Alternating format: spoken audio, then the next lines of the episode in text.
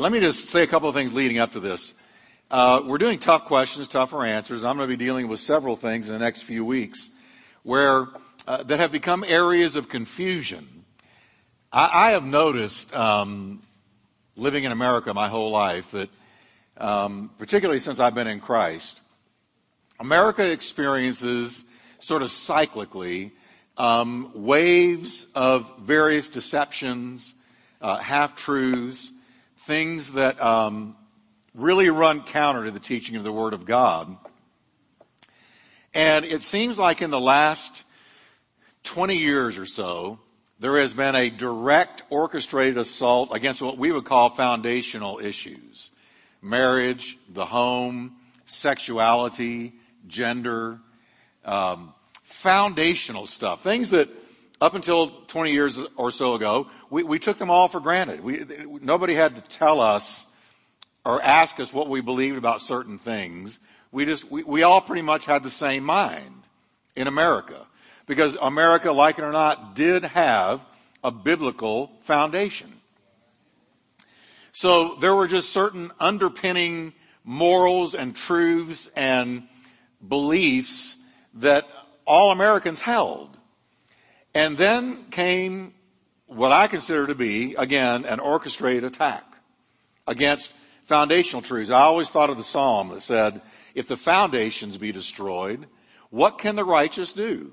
In other words, when the, when the underpinnings, the, the foundational truths and values that have, that have underlaid, been the foundations of, of a nation are, are knocked out from under us, there's really not a whole lot you can do because you're only as strong as your foundation.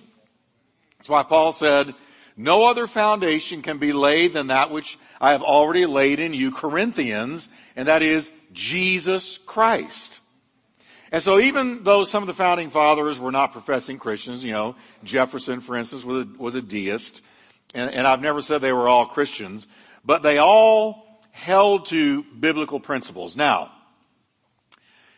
I think one of the waves that have been really coming against uh, Americans and has begun to infiltrate the church has been this whole issue on gender um, and homosexuality, uh, lesbianism, same-sex marriage, that whole that whole area of um, sexuality, and it has come on gangbusters. It has come on really strong, and I've noted that, for instance, there's two best-selling books out there. I won't tell you who they are or what they are, or who the authors are, because I, this is going to go all over America, this message. And so I'm not gonna, I'm not gonna bump their book sales. But two best-selling books by authors who are pushing uh, the acceptance of homosexual sin in the church, that the church needs to wake up and realize that what we've always thought the Bible said, the Bible didn't really say about that. And um, like I said, they're best-selling books, and these are very uh, sharp, intelligent authors. I've listened to a couple of them be interviewed. Of course, they're wrong, but um, they're very persuasive. And if you don't know your Bible, and you know me, I harp on this all the time.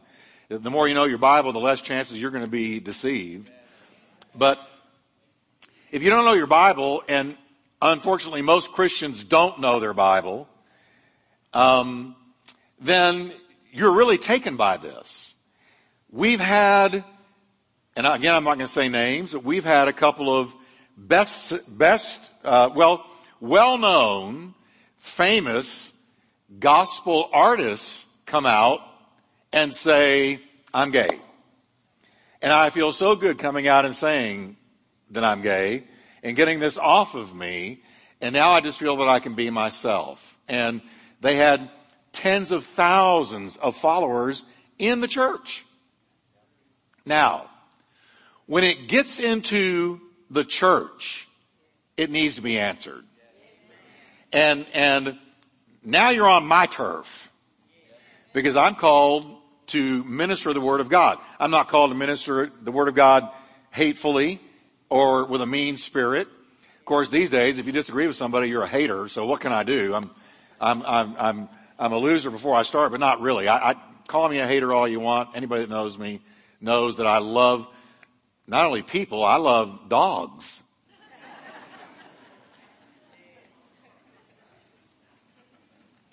Um, truth has never been popular in our world. Just ask the Prince of Truth, Jesus Christ, what they did with him when he said, truly, truly, I say to you. He taught truth like no one else and they killed him. And they proceeded to kill all kinds of people that stood with him throughout the centuries, millions of martyrs. So all I'm saying is, I know this isn't going to fly well with some people um, who are going to catch this on radio or see it online or whatever, but it's okay. It needs to be answered because some of you struggle with this. And for me, if I were out there struggling with this, I would want to know God was with me in my battle. I would want to know the truth.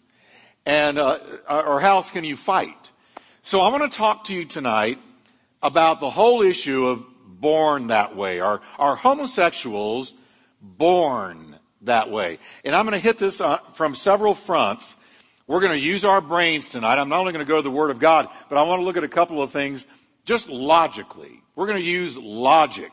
God made us creatures of logic. Amen. So, first let me say, let me answer the question. Here, that's the tough question. Now let me give you a tougher answer. I have never personally had an issue with homosexuality, but I have fought other battles of a moral nature. Namely, lust of the eyes and lust of the flesh. Of course I have fought it. And anybody in here who says you haven't fought it, you a liar in the house of God. But we, we've all fought moral battles. Now my heart goes out to those who, who fiercely battle same-sex temptations. From what I've been told by those who struggle with it, and I've sat down and talked with them at length as they wept in front of me over the intensity of the battle. It can be, like all other moral temptations, an almost overwhelming battle. Some of you tonight, you feel almost overwhelmed by sexual moral temptation of one kind or another. So my answer to the question, are homosexuals born that way is twofold.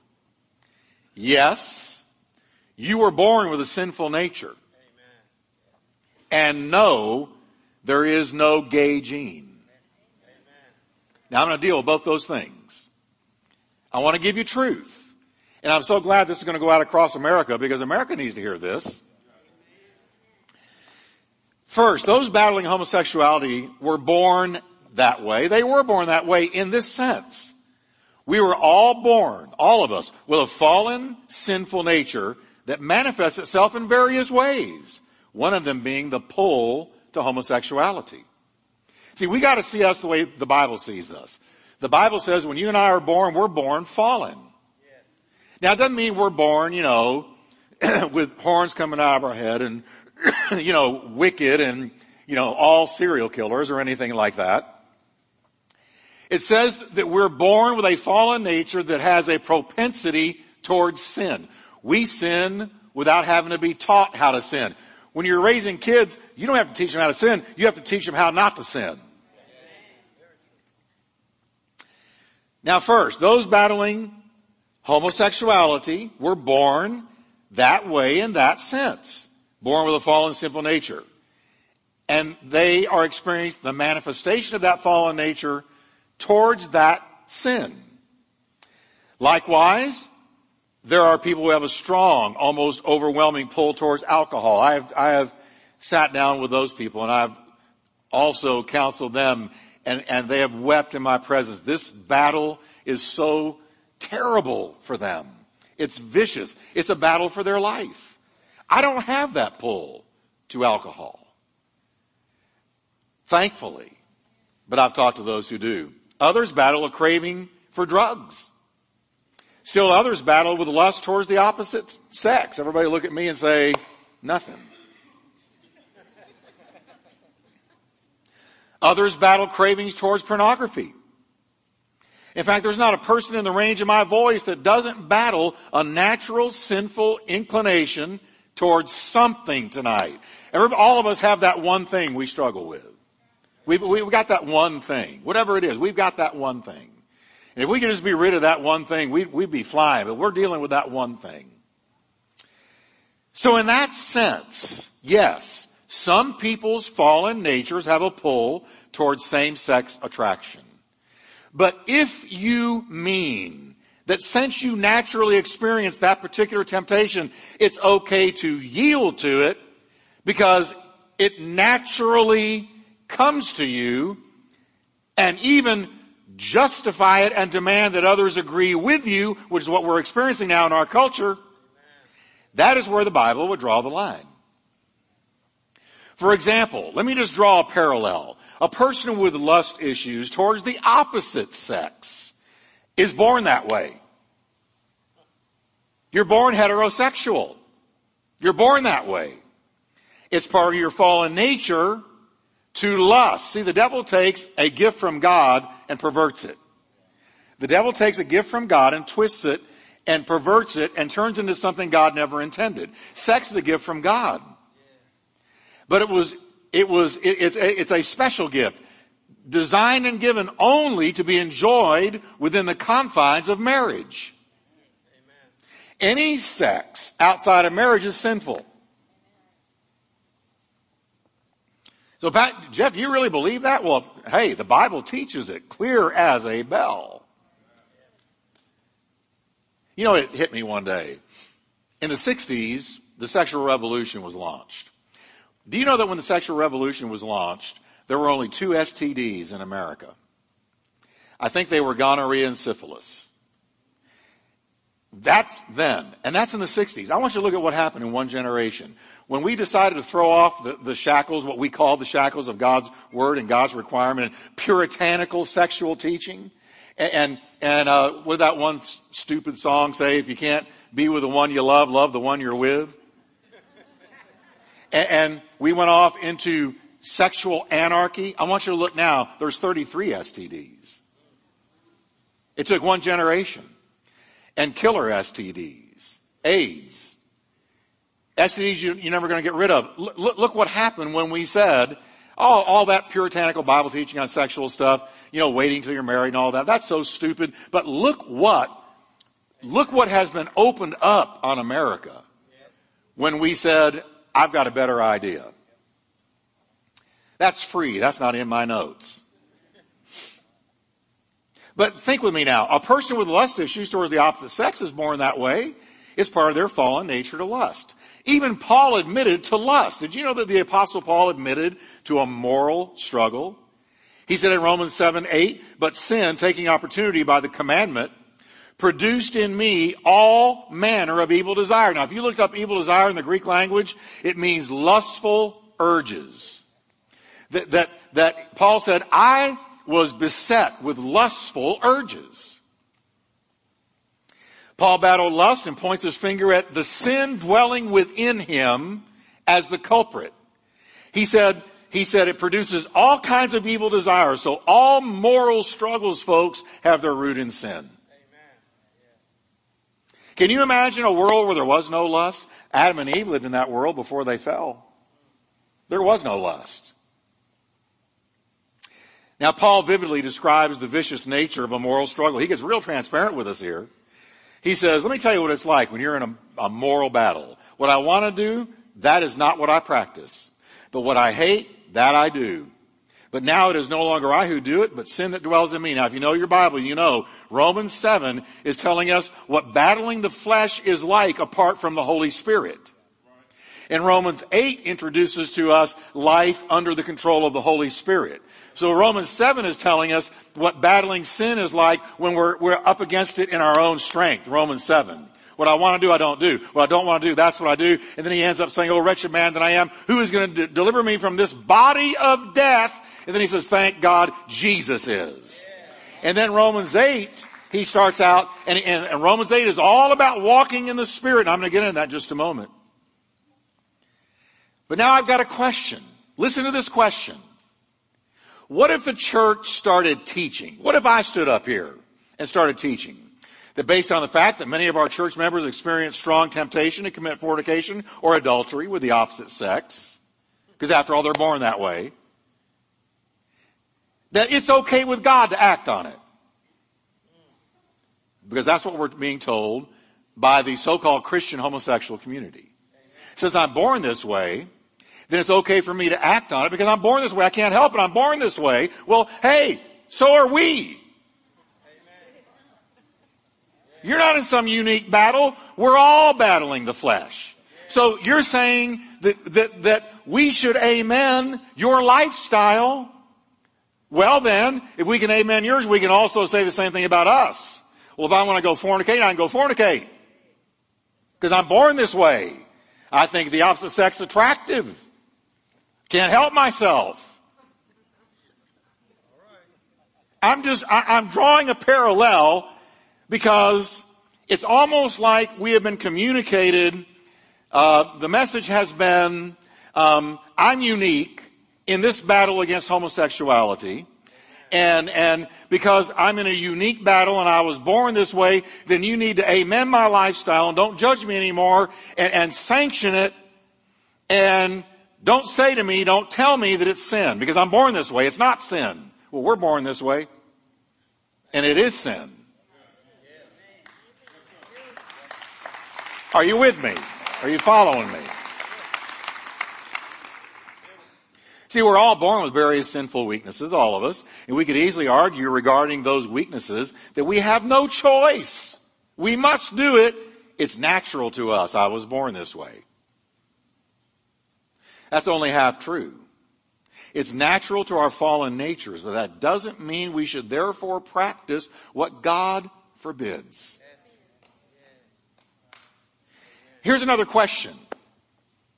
What makes the homosexuality issue any different from the various moral battles others deal with, seeing that we are all born with a fallen nature that wants to break God-given sexual boundaries? There is no difference. There's all kinds of different sexual sins. In the Bible, God says to all Christians, here's what God says to all Christians who are fighting a moral battle. Whether their moral battle is against fornication, sex before marriage, adultery, sex outside of marriage, homosexuality, adult uh, incest, and I can name other sexual sins. I don't even want to name them. Any other sexual impulse that naturally comes to them from their sinful nature. What does God say to all of us that struggle with moral temptations? He says in Romans 13, 14, clothe yourselves with the Lord Jesus Christ and make no provision. Everybody say no provision. You know what that means in the Greek? No provision.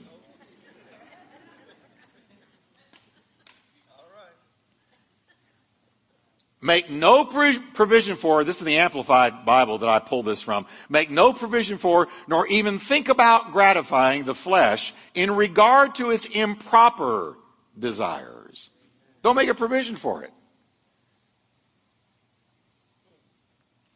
Again, the Bible says, listen to this. What is the Bible's answer to sexual temptation? Colossians 3 5. So put to death whatever in your nature belongs to the earth. Now he's going to name five things. Four of the five are sexual. Sexual immorality, impurity, shameful passion, evil desire, and greed, which is idolatry. What are we to do with those urges, those, those temptations that come upon us? We are to put them to death. Now, let me tell you what that means. That little phrase, put to death, means to deprive of power, to destroy the strength of, or render the evil desire lurking in the members of the body inoperative. I'm only talking about evil desires, because the body has desires that are not evil at all. I'm talking about evil desires. He says, he says, deprive them of power. Destroy their strength. Render that evil desire inoperative. How do you do it? Well, let me first say, never does the New Testament teach us to indulge in or justify what the Bible clearly forbids. Not fornication, not adultery, not homosexuality, or any other sexual sin. The Bible never says, go for it because you're born this way. Amen. Well, I'm just getting real, real, real tonight. I'm sitting here saying to myself, boy, Jeff, you're really getting real tonight.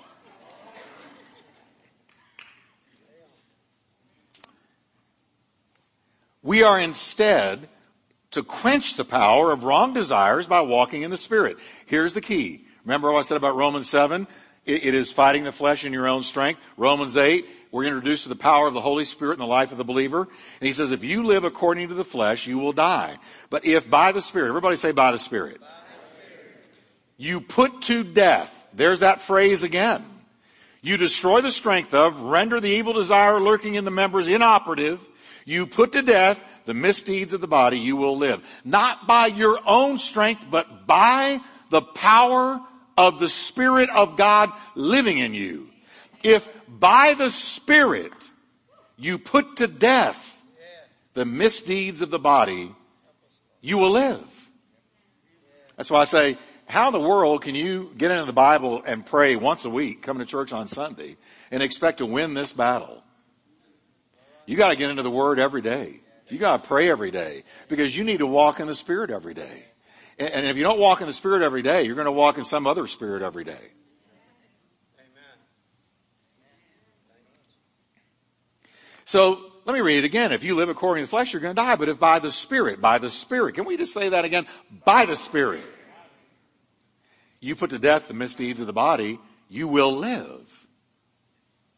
So the first thing I want to say is, those who say, well, because I'm born this way, you need to not judge me. And, and I don't sit around. Listen, I, I, I got enough to take care of, taking care of Jeff. But when, when deception starts getting into the church and we start getting confused about this, I have got to stand up and teach what the Bible says about it. And, and the Bible says that even if that is your propensity, if that's the thing that your fallen nature is drawn to, it nowhere does the Bible says say just go then go for it. It, nowhere. It says, put it to death. Just like people tempted to fornication need to put it to death. Or adultery, put it to death. Or any other thing, put it to death. Quench it by the power of the Holy Spirit. Everybody say amen. And, and, and, is it a fierce battle? It's ferocious. We're, we're in a pornographic culture. We are in a culture that is so massively confused about sexuality, I never thought that I would see this day. I would never have believed it. If you had pulled me out of the 60s or 70s and said, and showed me ahead of time just three decades, I would never have believed you. We're so confused. So confused. We're even letting little children say, mommy, I know I'm born with male genitalia, but I think I'm a girl, mommy. Well, sweetie, who am I to tell you that you're not a girl? You just start wearing a dress and you just, and we'll call you a girl and we'll treat you like a girl. Because after all, who are we to suppress who you think you are? And for me, that's child abuse.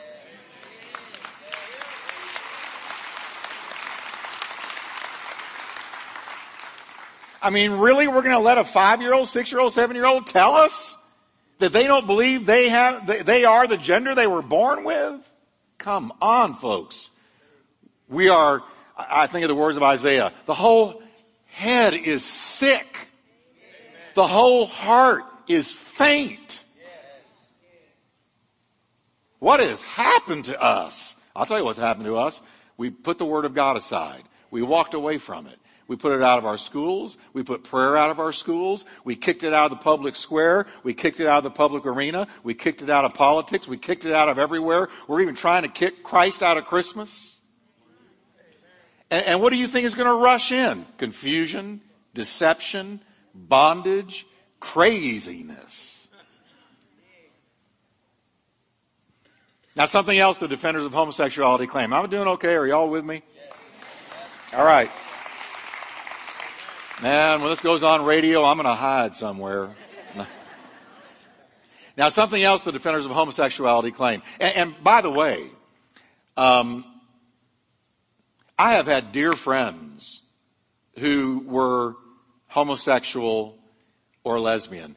Matter of fact, I, at one of the lowest points in my life, when very few people stuck with me.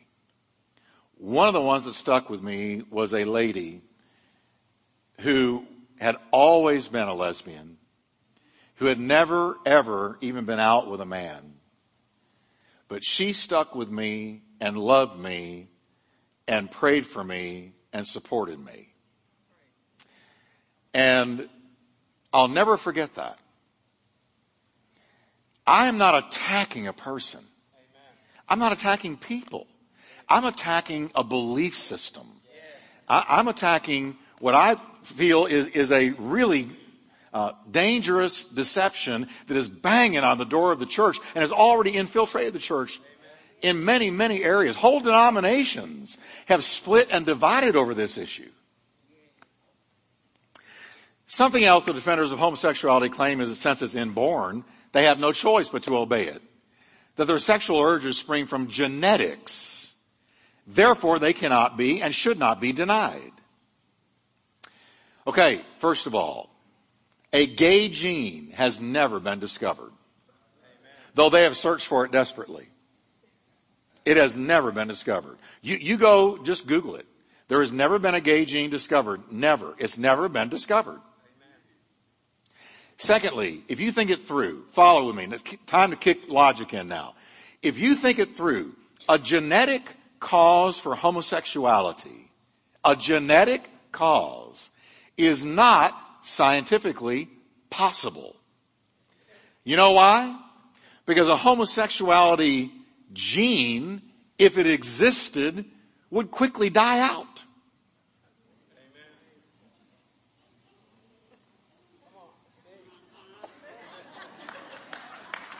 Right? I mean, come on. Let's just step into the mind of an evolutionist for a minute. Under evolution, if a person is actually born homosexual, there would have have to have been a point in time somewhere on earth when that genetic mutation first occurred in one particular individual human. One human, somewhere in the, now, now I'm, I'm pretending evolution here, but in the evolutionary mindset, you know, things are evolving and humans are evolving and from apes and from a single celled organism that crawl, crawled out of some primordial soup, you know, millions of years ago. But, but let's just go there for a minute. Uh, there would have had to have been a, a point in time somewhere on the earth when that genetic mutation first occurred in one particular individual evolving human. Where, let's say a man, a man grew up and said, you know, I'm not interested in, in women at all. I, I'm drawn only to men. This would have occurred at a time when everybody else on earth had the normal heterosexual plan in their DNA. But here's this one person. Now he, he has experienced the first gay gene. I'm putting that in quotes. Here's this one individual with a genetic mutation causing them to desire the same sex instead of the opposite sex if there were, if there ever were a gay gene. Since they have no desire for the opposite sex, how then is the gay gene reproduced to carry on down through history, since the one carrying the first gay gene would never have sired a child because he ain't interested in a woman. How? I'm just saying, how? This is pure logic. I, am going into the minds of the evolutionists with them. I'm going to to go with them here. You believe in evolution, and, and the gay gene evolved like all the other, like heterosexual Genetics? Okay. How was it propagated down through time? That gay gene is doomed. Because you've got to reproduce to carry the legacy on down. The extinction of a homosexuality gene would occur in one generation.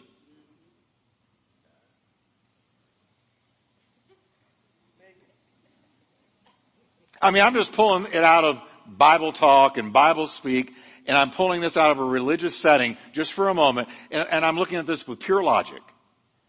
And I'm going with you with, with evolution, just to show you this couldn't have been.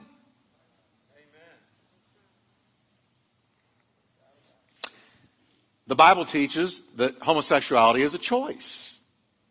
Now, I know this is a landmine. I, I, I know that there are people, this woman who stood with me in my trouble told me she could not remember a time she was attracted to the opposite sex. I said, were you ever abused? She said, I was never abused. I said, so there, there's no door you can remember ever being open. She said, I, I can't remember. Okay. Do I take her example and say, let her be true and God's word a liar? No. The Bible says, let God be true and every man a liar. Now, what does the Bible say about it? It says it's a choice. Let me, let, I want you to listen closely to Romans 1, the quintessential chapter on this issue. Romans 1. Listen to what it says. For this reason, God gave them up to vile passions. What kind of passions? Vile. For even their women exchanged the natural use for what is against nature. Likewise, also the men, leaving the natural use of the woman, burn in their lust for one another. Men with men committing what is shameful and receiving in themselves the penalty of their error which was due. Now I want you to uh, notice a word. He says, for th- their women exchanged. The word exchanged here destroys the no choice argument. Because exchanging one for, thing for another involves a choice. If I say to you, hey, I'll give you a $10 bill for a $100 bill, you want to do a little exchange, you would exchange with me real quick. But see, you have to decide. I have to decide I want to exchange one thing for another. And you have to decide to also exchange it with me. And that involves a choice. I can either exchange it or not. It's a choice. The Bible doesn't waste a word, folks. It is God inspired. Every word is God breathed. It doesn't waste a word. And so the word exchange clearly communicates that the Holy Ghost is telling us it's a choice. I choose to exchange. The women chose to exchange the natural sexual use of their bodies for what the Bible says is against nature. And likewise, the men did the same. Second, look at, Paul describes homosexuality as men burning with passion for one another. That requires mutual choice. Amen. They chose to lust for one another. So in short, those battling the temptation of homosexuality are in the same boat as those battling fornication, adultery, incest, or any other moral sin. It's a choice. Now I want to tell you, once you open the door, it's a whole lot harder to shut it. Amen. I'll go with you there. Once you open the door, not just homosexuality, fornication, adultery, anything, once you open that door, it is ten times harder to shut it.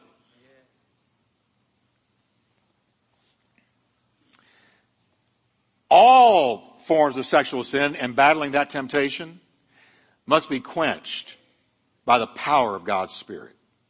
Homosexuals are not in some exceptional category or class where the battle is any worse than it is for anybody else battling a moral sin. That would be very natural for them to succumb to. You know, if I were to ask any of you, uh, you know, I can remember when I was late teens, early twenties, uh, your your hormones are raging. You're tempted squared to the hundredth power to sexual sin. And the only way you can win is quench it by the power of God's Spirit. It's a battle for everybody. And I'm just, I'm just suggesting and submitting to you tonight that the homosexual battle is no more ferocious than anyone else's. Now, yet another argument used by those seeking to justify the practice of homosexuality is that only the Old Testament condemns it. You've heard that one, I'm sure. They typically claim this when someone quotes Leviticus 18:22. And here's what it says. You shall not lie with a male as with a woman. It's an abomination. Now, homosexuality's defenders and these two books that I mentioned to you uh, really harp on this one. Homosexuality's defenders immediately pull out other Levitical prohibitions like you shouldn't eat shellfish. Did you know that's in the Old Testament? Let me, I'm just going to read it to you. If we still did this, Pappadeaux's is out of business. But look what it says. As to, this is God telling his people back then. As to fish, you may eat whatever has fins and scales. Whatever taken, uh, whether taken from rivers or from the sea. But all other water creatures are strictly forbidden to you. Wow, that takes out catfish. That breaks my heart. But it gets even worse. He says, he said, all other water creatures. Then he says, verse 11, you mustn't eat their meat or even touch their dead bodies. I'll repeat it again. Any water creature that doesn't have fins or scales is forbidden to you. That means catfish, lobster, crawdads. All right, Come on, play your violin. That means all those things. So they, they, they go to this and they say, see, Leviticus and other Old Testament verses condemning homosexuality are ancient history from a backward, unenlightened, antiquated civilization. Everyone eats shellfish. Those old rules no longer apply, clearly. And that's their argument. I want to give you right now a golden rule of Bible interpretation because it answers this very easily. Here's the golden rule. Always remember this. I'm teaching you a little, a little, uh, a little truth uh, in apologetics. Apologetics is the defense of the faith, or hermeneutics, the, how to interpret the Bible. Listen carefully. If the New Testament repeats an Old Testament prohibition, it still applies to New Testament times. Amen. It's that simple. It, let me say it again. If the New Testament repeats an Old Testament prohibition, it still applies in New Testament times. Now let me give you an example. Paul the Apostle settled once and for all the prohibition against eating certain things. In 1 Timothy 4, 1 through 5, and that's not the only place. He also did it in Colossians. But let me read this to you. 1 Timothy 4, 1. They, Paul's talking about the last days. He said, people are going to come along who will say it's wrong to be married and wrong to eat certain foods. But God created those foods to be eaten with thanks by faithful people who are blessing their catfish meal. I'm sorry, I just had to go there. Because you, you let me go to Babes, I'm getting that fried catfish. And I'm going to bless it, and it's going to be anointed, and it's appointed for me. But now, watch now. God created those foods to be eaten with thanks by faithful people who know what? The truth. Since everything, everybody say everything. everything. God created is good. Now that is not telling you to go smoke pot. That is not telling you that because it's out there, you're supposed to consume it. He, you gotta take this in context. He's talking about foods that had been forbidden. Since everything God created is good, we should not reject any of it, but receive crawdads and lobster and catfish with thanks. Verse 5, for we know it is made acceptable by the word of God in prayer. So right there, moved on by the Spirit of God, Paul removes the Old Testament prohibition against eating certain foods and he sanctions the practice in New Testament times. Right there. So what the Old Testament forbade for whatever reason, it was health reasons for the people back then. They didn't have the cooking utensils and the environment we do now. So for various reasons, God for, forbade certain things. But now, it's not true anymore in the New Testament. So we know that those old rules about what to eat and not eat are not for us now. But nowhere in the entire New Testament are we ever told that homosexuality or any other moral sin identified in the Old Testament is okay.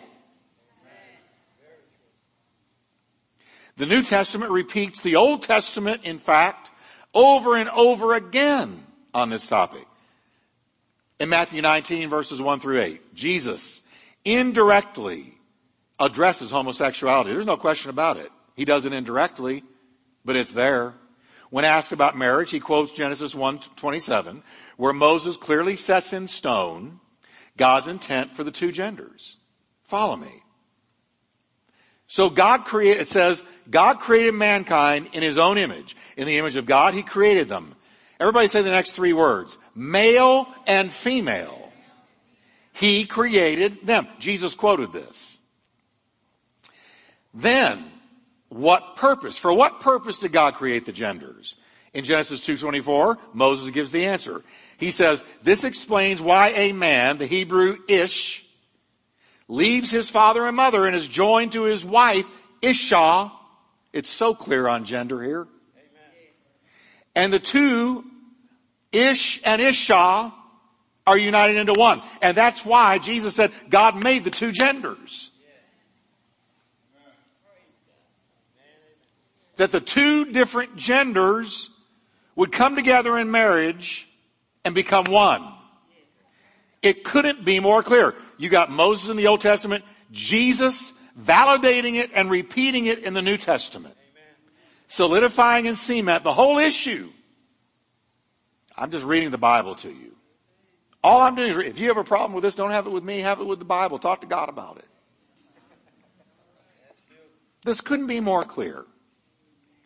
We've already read passages from Romans 1, 18 to 32, where for the very first time, there's a, a, specific mention of female homosexuality, and we discover that that too is condemned and brought on by a sinful nature.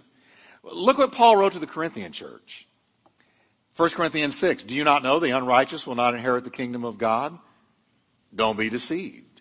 Neither fornicators, now here he goes with sexual sin again.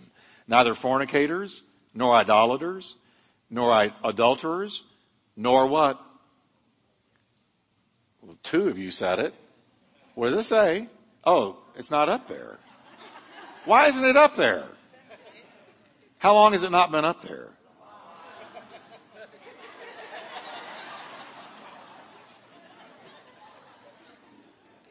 Okay, I didn't know.